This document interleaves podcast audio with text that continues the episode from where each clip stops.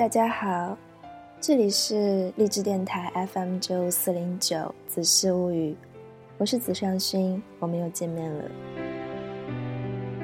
如果你喜欢我的节目，希望可以订阅《子事物语》，那么你也可以在新浪微博当中找到我。非常希望大家可以和子尚勋多多的进行交流，可以告诉我你希望听到什么样的内容，也希望大家可以对我的节目提出一些宝贵的建议和意见。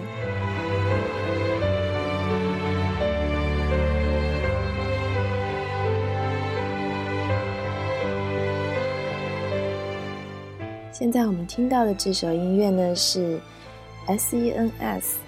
神思者为我们带来的，他为《两千年之恋》所做的一个背景音乐，叫做《Forbidden Love》。那《两千年之恋》这一部日剧呢，当初也是我非常喜欢的一部影视作品。里面呢，有我非常喜欢的演员金城武，他在里面扮演的是一个来自于虚构的国度乌鲁尔国。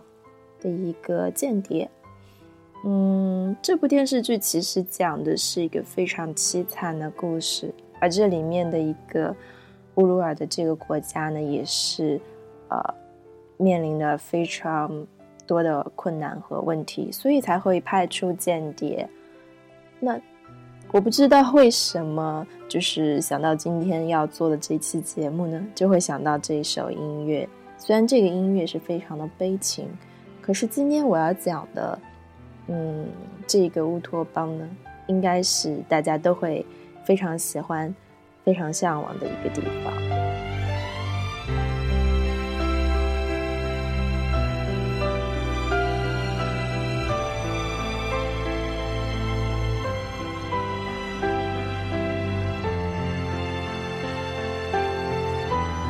在我回国后的这一些日子里呢。我和很多的好朋友有见面聊天，他们都会问起我，文莱有什么好玩的吗？对于这个陌生的国度，很多朋友都会觉得很好奇，所以我也都是兴致勃勃的跟他们描述，嗯，不厌其烦，或者说，是总觉得好像有很多的东西都说不完。然后有很多朋友呢，也有听到之前的广播《声响慢行》的这个系列，然后都会觉得说，哎，很想去，很想去到这么一个没有听说过的一个国家。可是更多的朋友，他们其实是在和我的交谈当中产生了兴趣。我总是跟大家说，在你有生之年一定要去一次文莱。有一位朋友呢，有一次听完我的说法之后，甚至就笑着说：“哎，我觉得你应该去做文莱的旅游形象大使哎，对他们应该要聘请你。你在这边说了很多很多很多关于文莱的东西，都让我非常想要去一下。虽然是玩笑话呢，不过却让我打定主意要好好的再来讲一下这一个国家。”在这里，并不是游记，并不是声响慢行，而是当我走进到这个国家之后，和人们接触、和人们交谈之后的切身体会和思考。如果可以的话，我想要用乌托邦来形容文莱。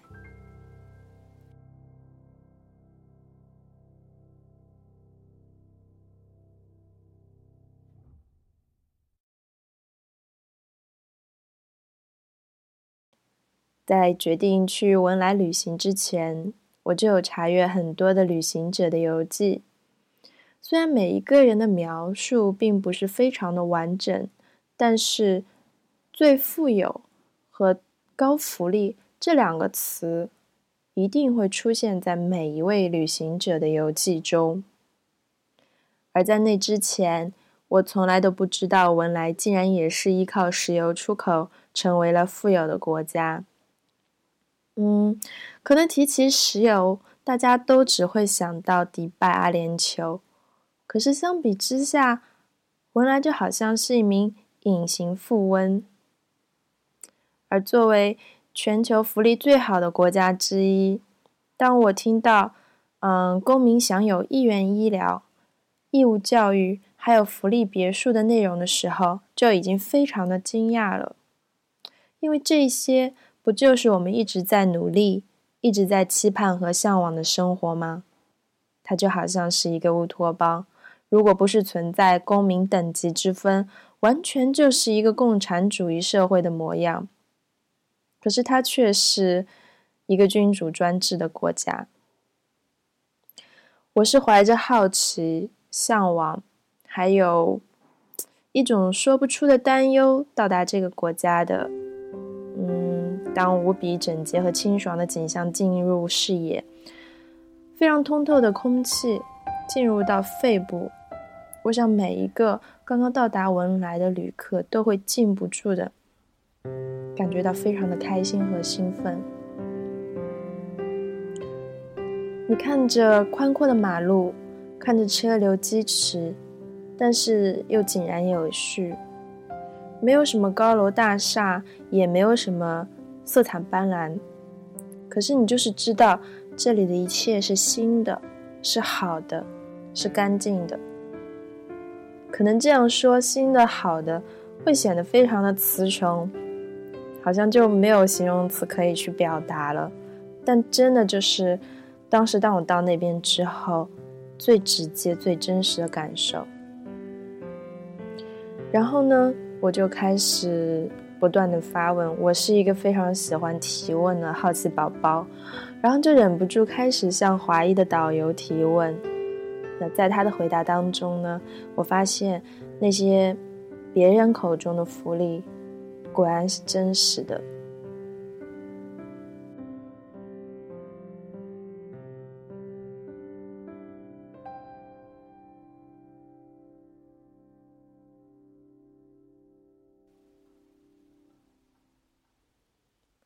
文莱是一个没有税收的国家，公民是免交所得税的，开公司也不用交营业税。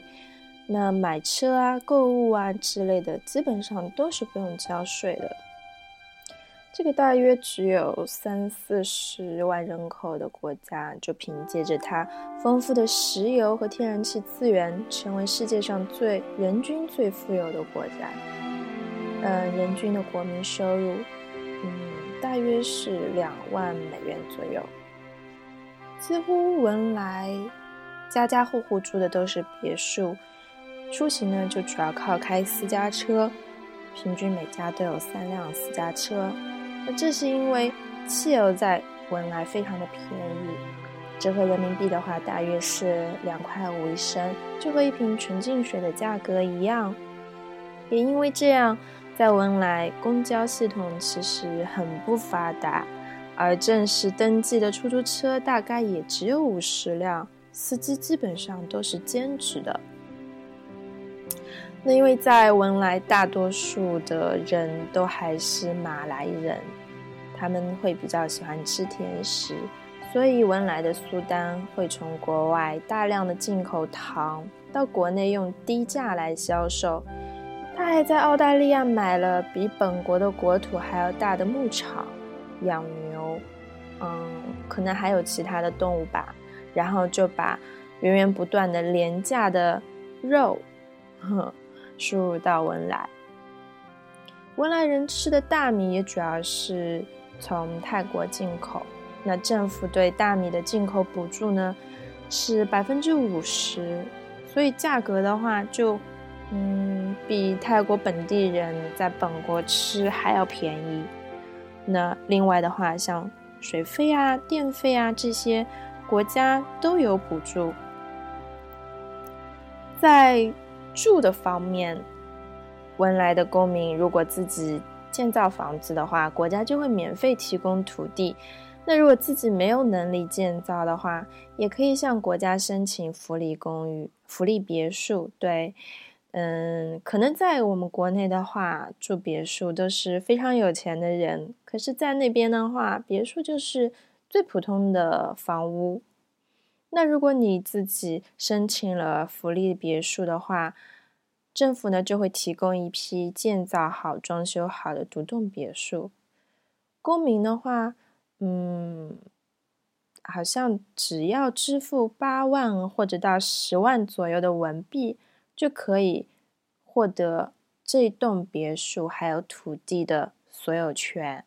那么，除了它的第一笔首期付款之后呢，每个月政府提供的都是无息贷款，啊，大概就是会扣除两百文币左右。嗯，有些呢就是直接从公民的薪水当中扣除的。可是，如果你是居民，也就是说，嗯，你在文莱是常住人口，可是你没有获得文莱公民的这个资格，或者就是有些地方说的二等公民，那它的区别呢，只是不能够获得土地的所有权，可是你还是可以申请去住这样的一个呃福利的别墅。那么在教育方面，如果小朋友是进入到公立的学校，不仅可以享受到免费的教育，每个月还可以领取补助。而比较有意思的是，嗯，如果你是近视的话，就可以额外获取一笔补助。哎，我觉得这个是挺有意思的。可能国内的学生大多数都是近视，但是在那边也许。近视可能是被视为是用功念书的孩子才会得的一种疾病吧。那如果说你要申请大学了，你学习成绩非常好，申请到了国外学习的机会，要去留学，国家呢也会负担你留学期间所有的学费和基本的生活费。同样类似的还有医疗，不论你是得了什么样的病，只要一元钱去挂号。然后后续就可以享受国家提供的所有的医疗措施。如果病人患的是比较复杂的病症，在文莱国内没有办法救治，必须要出国去动手术啊，或者出国去寻找医生来救治。那么国家负担的不仅是这名病人出国救治的所有费用，还会提供一名陪同亲属的出国费用。那如果说，嗯，当你年满六十岁了，不论你有没有钱，嗯，退休了之后呢，一律可以每个月领到两百五十文币的老人津贴。这样说来的话，实际上文莱人的工作、生活、读书、医疗，等于全部都是由政府包办了。那也有人说。就是因为这样的好福利呢，所以就养成了当地人积极性差、缺少责任心和进取心的缺点。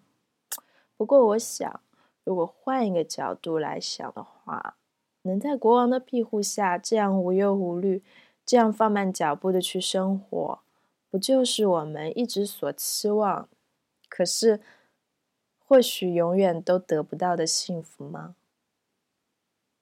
只是这样的一种。乌托邦式的幸福，到底能够维持多久呢？我是带着这样的一个忧虑回到了酒店，然后在电梯里认识了这一行特别的一位朋友。这是一个男生，来自于澳门，然后他是一名议员的助理，所以从事的也是跟政治、跟社会非常。密切的工作，或许就是因为他有着不一样的职业敏感度，所以我们才会在 为文来担忧的话题上产生了共鸣。我不知道大家对冰岛破产的新闻还有没有印象？当时我听到这个消息的时候，就好像听到了一个玩笑一样，我心里会觉得非常奇怪。怎么一个国家还会破产呢？可是当我开始阅读 John Perkins 写的一切都是骗局后，就笑不起来了。这本书其实也是我非常推荐大家可以去了解、去看一下的一部呃作品。原来在世界上是有这样一类经济杀手的，他们表面上也就是大家口中。说的经济学家，嗯，美国呢就经常会派出这样的经济学家进入到各个国家，担任专家和顾问。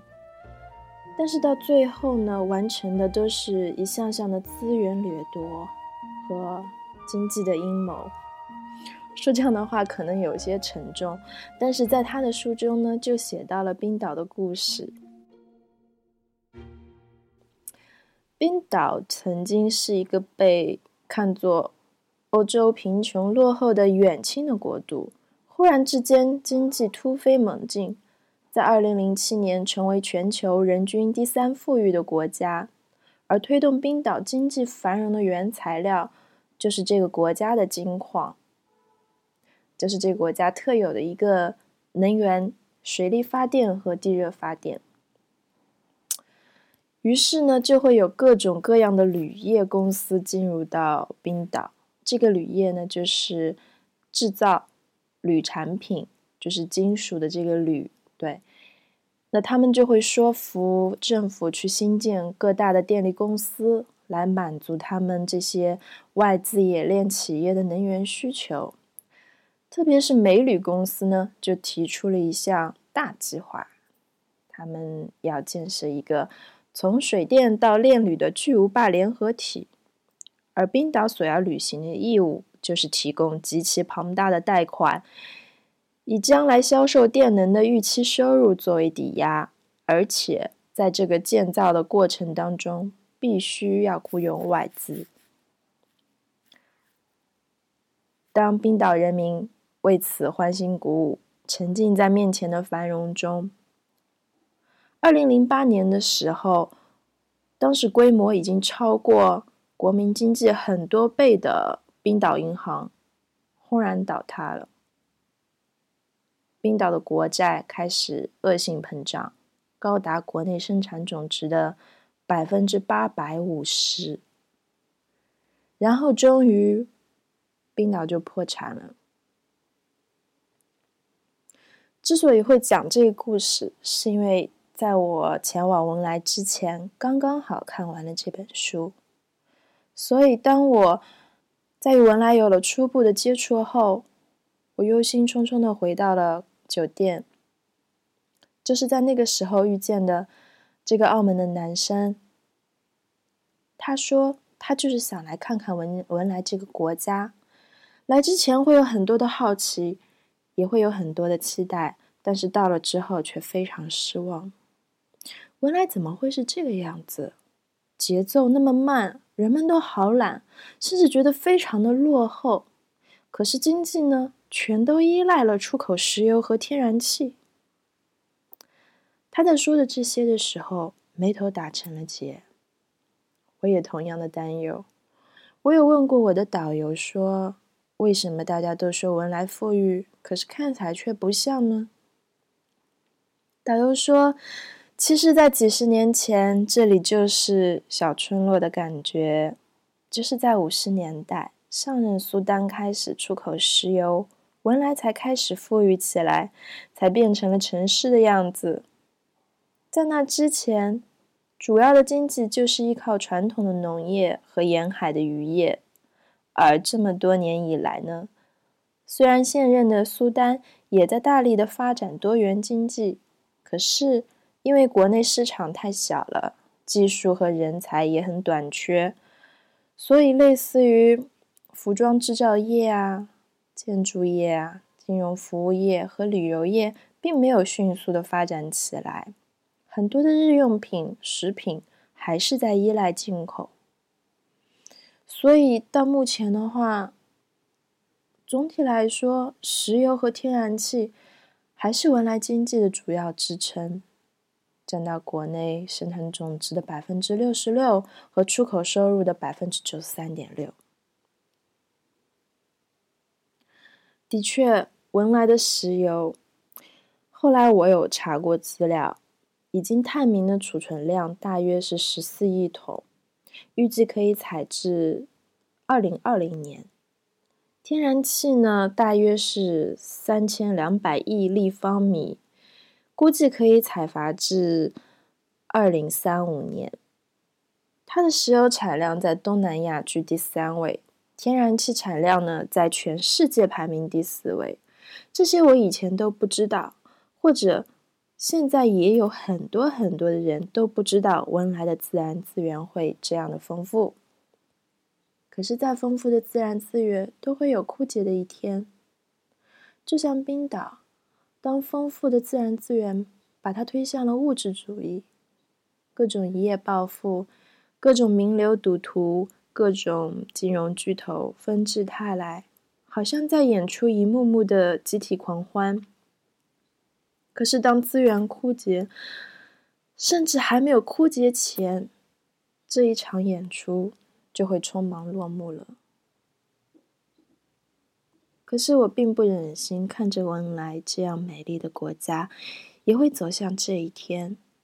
我小心翼翼的问导游：“如果有一天文莱的石油采完了，那你们要怎么办呢？你们就不担心吗？”可是我的导游呢，漫不经心，却应该是非常认真的思索过。嗯，他说：“不会啊，我们不会担心，因为有国王啊，我们相信国王一定会有办法的。”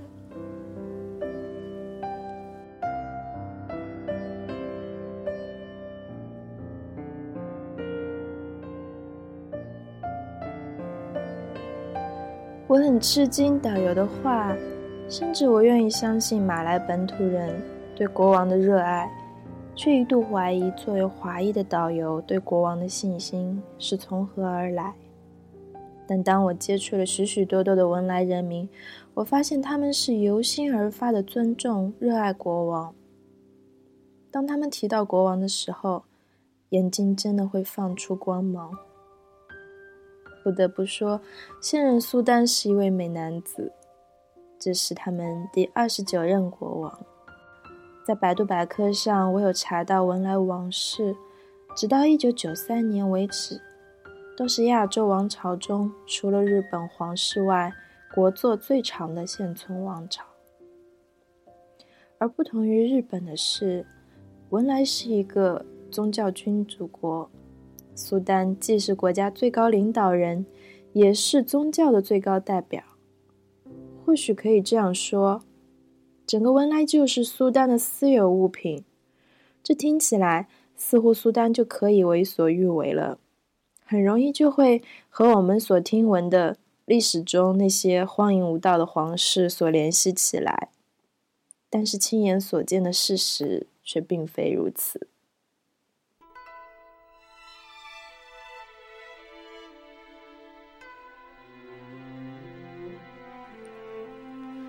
这位苏丹在还是王子的时候，就曾经去英国受训，接受最先进的军事和文化知识的培养。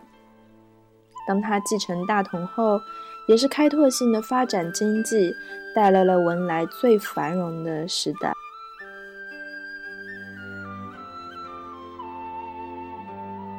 他也十分的亲民，他会自己开车上路。也会自己驾驶着飞机出访其他的国家，嗯，甚至呢，在每年皇宫开放的日子，他都会亲自和子民握手交谈。我生长在没有君主的国家，所以很难去想象国王是一个怎样的存在，这让我在文莱比见到吴尊还要亢奋。每次遇到一位文莱的人民。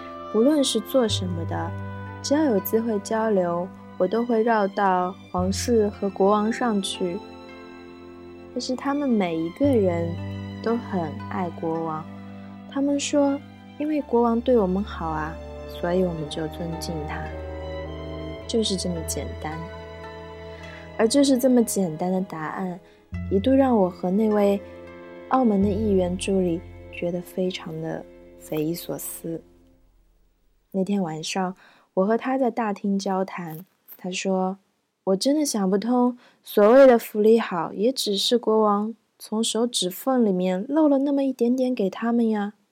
他们怎么就会这样的感恩戴德呢？真觉得这里的人好笨哦。”我笑了笑。我会担心失去了石油的文莱今后会怎么样，但却从不觉得欢欣鼓舞生活在福利社会的人文莱人民笨。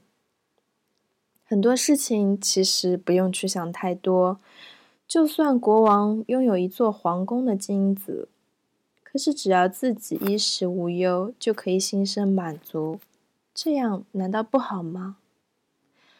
而我当初选择来文莱，不就是为了去体会真正的富足吗？富裕和满足这样的生活。我不知道要怎样来形容文莱人民的日常生活，这真是一个非常神奇的国家。我觉得可以拿两个地方来和它做一下对比。它和迪拜一样的富裕，可是它没有迪拜的浮华；它和朝鲜一样的传统，但却有朝鲜没有的开放。这是一个没有假货、没有名牌、没有讨价还价、也没有分级定价的国家。出租车一个小时三十元的包车价格，去机场二十五元的统一价格。如果是回头客，也许司机会给到你二十元的优惠价格。可是不论你自己联系，还是通过酒店或者任何方式叫车，所有的价格都是一样的。其他的商品也是这样，并不存在着中介转手的差价。但是呢，在昂贵的打车费用之外，你可能会随时随地的遇到好心人，免费的载你去你想要去的目的地，真的是免费，没有企图，也没有任何的要求。嗯，可能是因为汽油太便宜了。也可能是因为他们没有担心忧虑的事情，所以闲暇和无聊就可以让他们随心所欲的做着活雷锋。在我到达文莱前两周，文莱国内的第一家星巴克在市区的高级综合体开业了，而那个时候呢，国内的第一家汉堡王也是由吴尊引进，刚刚开业了一个星期。同样，麦当劳也只有一家，这些都只有在首都市中心最高级、最热闹的地方才有。那包括价格低廉的进口超市和宝马 4S 店，这些由前财政部长的儿子开设的呃商业体，这些可能就已经是在文莱国内可以代表着。最高级、最奢侈的生活的典型了。那这个国家真的是没有什么的娱乐，没有 KTV，没有 club，最大的公共娱乐场所呢，就是电影院。那因为百分之七十以上的伊斯兰教信徒，所以大部分地区也都是禁烟禁酒的，禁止随地吐痰，禁止抽烟。违反的话呢，可能会罚款五十到五百的文币。而在百度上也说，文莱人不喝酒，整个文莱没有一间酒吧，也没有卖酒的地方。只不过百度百科也是有错误的地方，并不是没有酒吧，其实还是有黑店的。在机缘巧合下，我就去到了酒店四楼的私人会所。非常神奇的是，酒店的电梯不论你怎么按，都是到不了四楼的。只有当你和前台神秘的打个招呼，然后当你走进电梯，不知道他按了什么按钮，你就可以到达四楼的秘密酒吧。这里大多数聚集的都是华裔，也偶尔会有皇室的权贵，但这样的夜生活毕竟是少数。大多数的文莱人在入夜之后就会早早的回家了。如果在十点后在街上看到单身的男女在一起的话，听说不论是什么关系都会被抓起来，然后呢就强制性的要求他们结婚。这样匪夷所思的规矩，却让文莱的夜晚异常的安静。人们的生活，即便互联网发达，可以了解到世界上各个地方发生的事情，却好像也没有受到冲击。他们的护照非常的有价值，去欧美许多的国家都可以免签证，并没有像朝鲜那样的闭关锁国。可是神奇的是，偏偏这样富裕的国家，就是没有和迪拜那样充斥着奢华。人们享受着安居乐业，享受着不用担虑的明天。澳门的男生很担心的说：“文莱人民都好傻哦，他们都不担心以后的生活吗？完全不担心石油采集完之后要怎么办？”可是我看到的文莱人民，他们或许并不是傻，而是习惯了生活中没有迫使他们去追逐的压力。他们只是享受着去追寻自己内心真正喜欢的生活。公交车的司机可以一边哼着歌，一边和乘客聊天，然后接着电话去指定的地方接乘客。九零后的小姑娘可以为了自己从小喜欢的森林，放弃城市的生活，每天穿梭在植物中，随手捡起掉落的垃圾。每个人的状态都是悠然自在的，没有紧迫，没有愁眉苦脸，只是开开心心的去做好自己应当做的事，自己想做的事情。在去文莱的飞机上，我有碰到来自马来西亚的男生外派到文莱去工作，工作的内容似乎是与净化水有关。婆罗洲其实是一个水资源非常丰富的地区，不仅有海水，也有文莱河这样的内陆淡水。而当年呢，丛林中的文莱人民也发现了，在咸淡水交接的区域，既能够获得水产资源，也可以规避蛇虫鼠蚁。所以，因为这样，他们建立了水村。看起来很像贫民窟的样子，可是大多数的居民不论怎样都不愿意离开。当我去过水上村落之后呢，就发现这只是看上去破旧罢了，并不是真的贫穷，而且他们也不觉得有什么不好。直到今年年初的火灾烧毁了一个村落，国王为他们在另一侧建立了全新的水上村屋。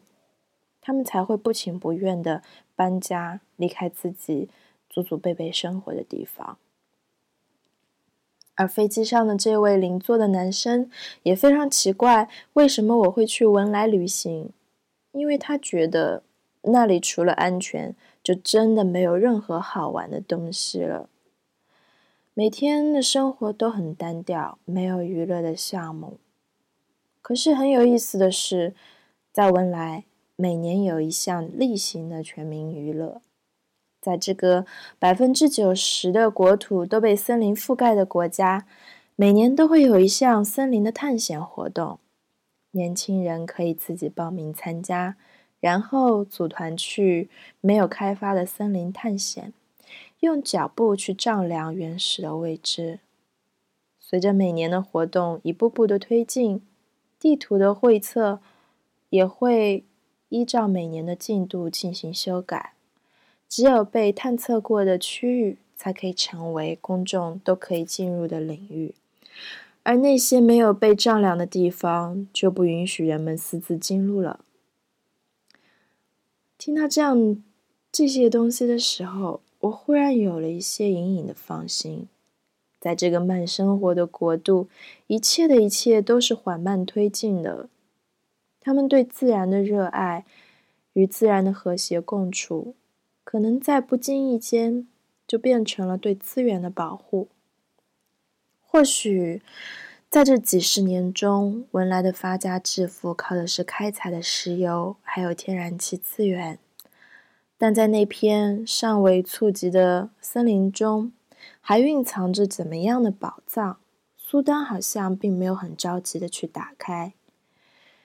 也许是人们沉浸在慢慢发掘的乐趣中，也或许是他们仍然想把上天的赐予留给后代。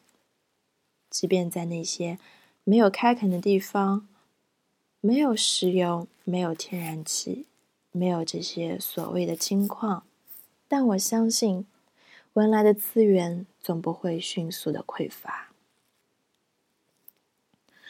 这个国家对资源的保护和珍惜，还在另外一件事情当中体现出来。虽然我并不是非常了解木头啊、石头这些玩意，但你知道，国内甚至国际上，沉香是被不断看高的好东西。而且在网上，你也可以看到说，文莱的特产有沉香，文莱的沉香特别的好，应该算是上品这样的一个级别。所以在我去的时候，也有考虑说购买一些沉香带回家。因为在我们的观念中，去原产地购买一定会便宜，一定会物超所值。可是很可惜，嗯，不过其实想起来应该算是很庆幸、很欣慰，就是你在文莱是买不到文莱沉香的。我们找到了一个华裔的老板，他告诉我们在文莱所卖的沉香都是从越南进口的。其实他们以前也不卖，就是因为这些年来非常的热门，有很多的旅客都会到文莱之后去问他们说有没有沉香可以卖，所以他们才特别从越南进口。而国家呢是不允许制作和出售文莱沉香的，如果有如果有采集，也是皇室用来制作一些特别的用品。嗯，比如说仪仗、礼仪，或者是赠送给其他国家的一些礼品。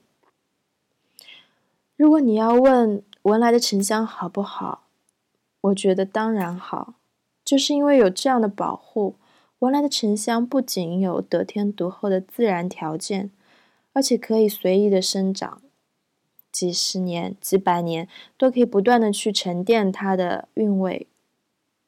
所以在这样的了解下，我也对国内售卖的所谓的文莱沉香产生了怀疑。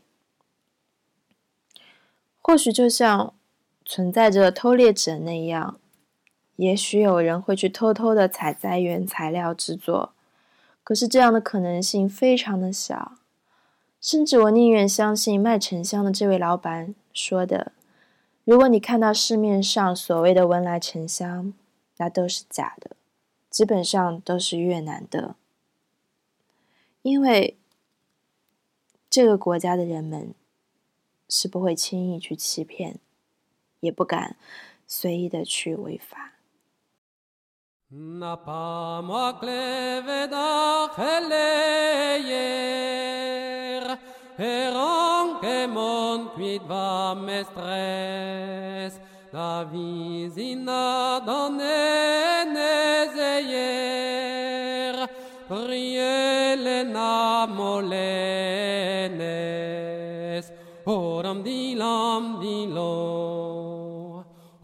文莱人的信仰呢，不仅仅是对伊斯兰教的真主，还有对国王苏丹的虔诚。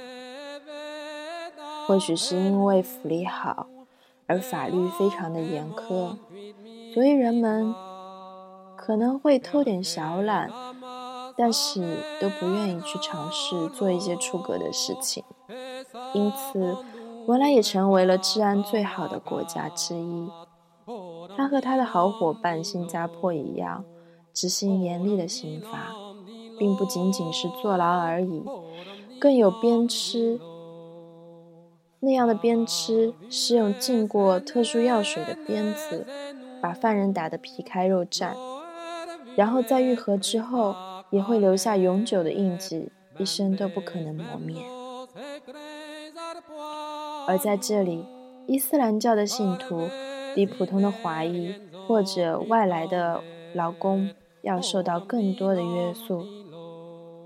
普通的人在犯罪之后交由法庭裁定刑罚，但是教徒呢，在此之外还会送到宗教的法庭进行判定。两个法庭所判定的惩罚的内容相叠加，才是这个教徒最后会受到的惩罚。也因为这样，其实当你到了文莱本地，你可能会发现当地的回民比华裔或者是外籍的劳工更淳朴和更善良。我不知道这是不是所谓的糖棍效应？给你糖的同时呢，在你的头顶是悬挂着棍棒的。如果不遵守规则，那么不仅仅是会失去糖果，还会受到棍棒的责打。当我在文莱的时候呢，我听说从二零一四年的四月开始，苏丹就会颁布并执行更为严厉的回教法。具体的内容我并不是非常的清楚，但是每一个当地人都会举到一个例子。比方说，小偷之前，如果你偷东西的话，只是接受边吃；可是从四月开始，一旦被抓到，小偷就会被砍掉他的手。当然，回教法是针对伊斯兰教的信徒的。苏丹也宣布对华裔和外劳不会有影响。可是，我想，这还是同样具有非常大的威慑力。我们也有在猜想说，为什么苏丹会颁布这样的法律？也许因为苏丹的感情曾经受到过伤害，他曾经和美丽的空姐相遇，也曾经被马来西亚的新闻主播所吸引。但是这两位王妃呢，因为各种各样的问题，先后离开了国王，而最后一直陪伴在他身边的。只有皇室指定婚配的皇后。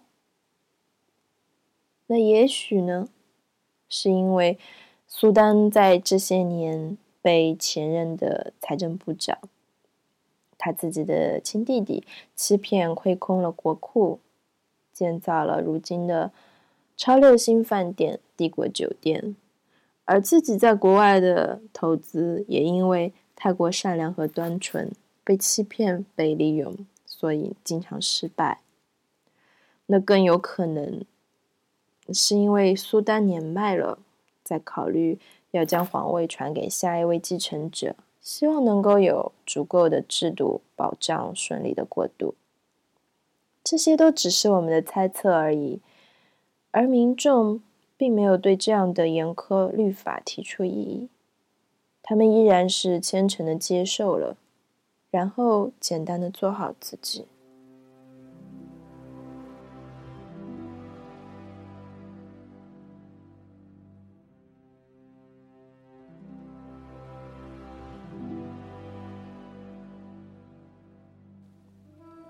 我和澳门的这位医院助理在离开文莱前的一个晚上，站在走廊里聊了很久很久。关于文莱的未来，我们并没有得出答案。刚开始，似乎很明确的走势，让我们焦急：为什么文莱人民会这样的淡定？难道他们不明白，总有一天会失去经济支柱，会衰落？但在几天的行程后，我们也无法断定，我们无法确定，是不是真的就会走向我们以为的。不好的未来。在回国后，我也和很多的朋友有讨论，大家几乎也是一边倒的认为衰败只是时间的问题。可是，在这些讨论中，我却逐逐渐的清晰了文莱它与众不同的地方。它不同于冰岛，它是一个有着集体信仰的国家，不同于。厄瓜多尔会宣扬石油是上帝送给人民的礼物，所以必须要用好，要确保人民从中受益。它不同于迪拜，超跑、超星、名流、金钱让整个节奏快速而浮躁。它再富裕，它哪怕满街的奔驰都是 AMG 版本。可是还是有大量的老爷车、小破车，马来车和中国车，人们互相之间都不会去比较车的好坏，那对他们来说只是工具罢了。你也有，我也有，只是这样。他们再富裕，你也看不到人们身上有什么名牌，或者穿金戴银。可是，如果你站在国王清真寺下，金顶上的黄金恰巧就掉落在你手上，或砸在你的脑门上，你可以带走，因为那是上天的旨意。这个黄金是赐给你的。他再富裕，人们还是单纯的。做着自己的事情，也许会偷懒，可是就是那样简简单单。当我去邮局寄明信片的时候，我对找给我的五分钱的硬币非常的好奇，而看到我这副模样，工作人员甚至会抓起几枚就送给我。他再富裕，也依然还是紧守着自己的国门。即使你想移民去文莱，没有在那里待上足够的年份，没有通过马来语用马来语来做的宗教历史的考试，你依然不能成为公民。而如果当地的公民要移民去其他的国家，那么你必须要放弃国内的所有财产，净身出国。我开始觉得文莱的未来并不一定。真的那样的让人堪忧，因为在这个国家，你可以感受到真正的安居乐业，没有膨胀的物质欲望，也没有过速的经济发展。不论是国王还是平民，内心恪守的依然是最初的状态，放慢脚步去生活。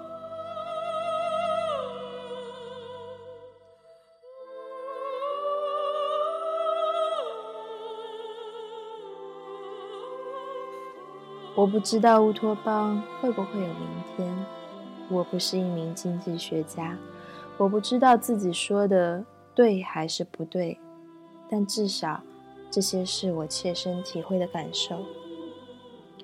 我依然会建议大家：如果你想要放空，如果你想要抽离，那么这一辈子你一定要去一次文莱，去寻找内心的平静。